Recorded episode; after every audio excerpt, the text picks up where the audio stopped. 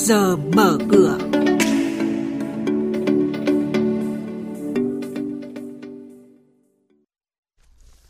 Thưa quý vị và các bạn, nhiều ngân hàng đã phải dùng dự phòng rủi ro tín dụng, lãi suất tiết kiệm giảm nhiều hơn tăng.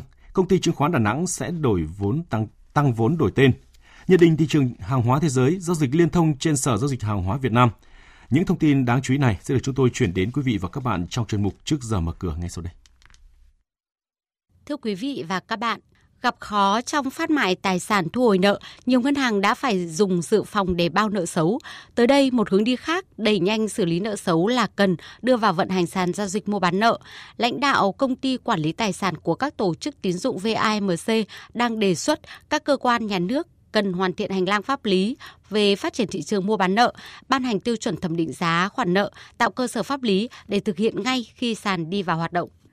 Trong khi chỉ có 1 đến 2 ngân hàng điều chỉnh tăng nhẹ lãi suất đầu vào ở mức 0,1 đến 0,2 điểm phần trăm ở một số kỳ ngắn hạn, thì có cả chục nhà băng giảm 0,05 đến 0,3 điểm phần trăm lãi suất tiết kiệm. Lý giải về việc giảm lãi suất, nhiều ngân hàng cho rằng thanh khoản đang dư thừa trong khi cầu tín dụng chưa cao. Vì thế, chi phí đầu vào là bài toán được các ngân hàng tính kỹ để giảm lãi vay.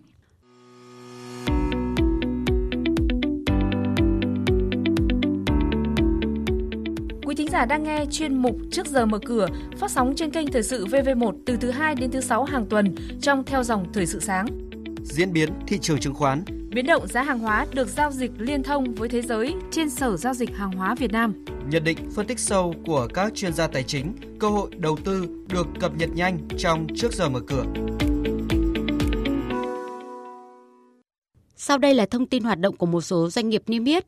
Công ty cổ phần Tập đoàn Hoa Sen mã HSG dự kiến bán ra toàn bộ 327.100 cổ phiếu quỹ trong thời gian từ ngày 25 tháng 3 đến ngày 31 tháng 3 tới để đảm bảo công ty đáp ứng các điều kiện thực hiện việc mua lại cổ phiếu của chính mình và giảm vốn điều lệ. Phiên gần đây, cổ phiếu HSG tăng 150 đồng lên 28.300 đồng một cổ phiếu. Tính đến 31 tháng 12 năm ngoái, thì tổng tài sản của HSG đạt 17.351 tỷ đồng. Công ty cổ phần chứng khoán Đà Nẵng mã chứng khoán là DSC sẽ đổi tên thành Công ty cổ phần chứng khoán DSC và tăng vốn điều lệ lên 1.000 tỷ đồng. Thời gian dự kiến thực hiện từ tháng 3 này và sẽ bị hạn chế chuyển nhượng trong vòng 3 năm. Nếu như phát hành cổ phiếu thành công, vốn điều lệ của DSC sẽ tăng từ 60 tỷ đồng lên 1.000 tỷ đồng. Trên thị trường chứng khoán phiên chiều qua, đáng chú ý là giao dịch khối ngoại không mấy tích cực khi họ tiếp tục bán dòng trên cả 3 sàn với tổng giá trị gần 1.050 tỷ đồng.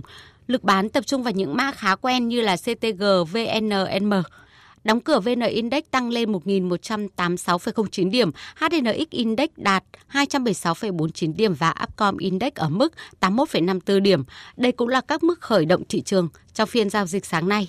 Tiếp sau đây là thông tin thị trường hàng hóa thế giới giao dịch liên thông trên Sở Giao dịch Hàng hóa Việt Nam MXV. Giá đồng tăng nhẹ trong phiên hôm qua, giao động ở mức 9.020 đô la Mỹ một tấn. Giá đồng đã giảm mạnh trong phiên trước đó do lượng tồn kho đồng trên sàn kim loại London tăng 12% lên mức 104.000 tấn, cao nhất kể từ đầu tháng 1 năm nay. Trong khi tồn kho đồng tại các kho chứa của các sàn giao dịch Thượng Hải đạt 172.000 tấn, cao nhất kể từ tháng 9 năm ngoái. Tuy nhiên, giá đồng sẽ tăng trở lại nhờ kỳ vọng vào chính sách tiền tệ của Cục Dự trữ Liên bang Mỹ.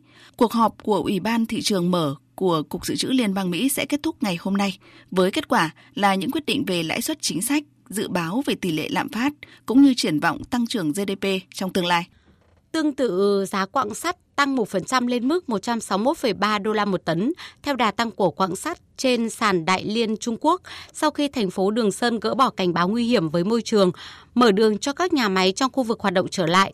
Khoảng 21 lò cao đã hoạt động trở lại từ ngày 16 tháng 3, do đó nhu cầu về quặng sắt tăng khoảng 117.000 tấn mỗi ngày. Giá quặng sắt của Trung Quốc có thể dao động trong thời gian ngắn sau khi các nhà máy của Đường Sơn nối lại sản xuất.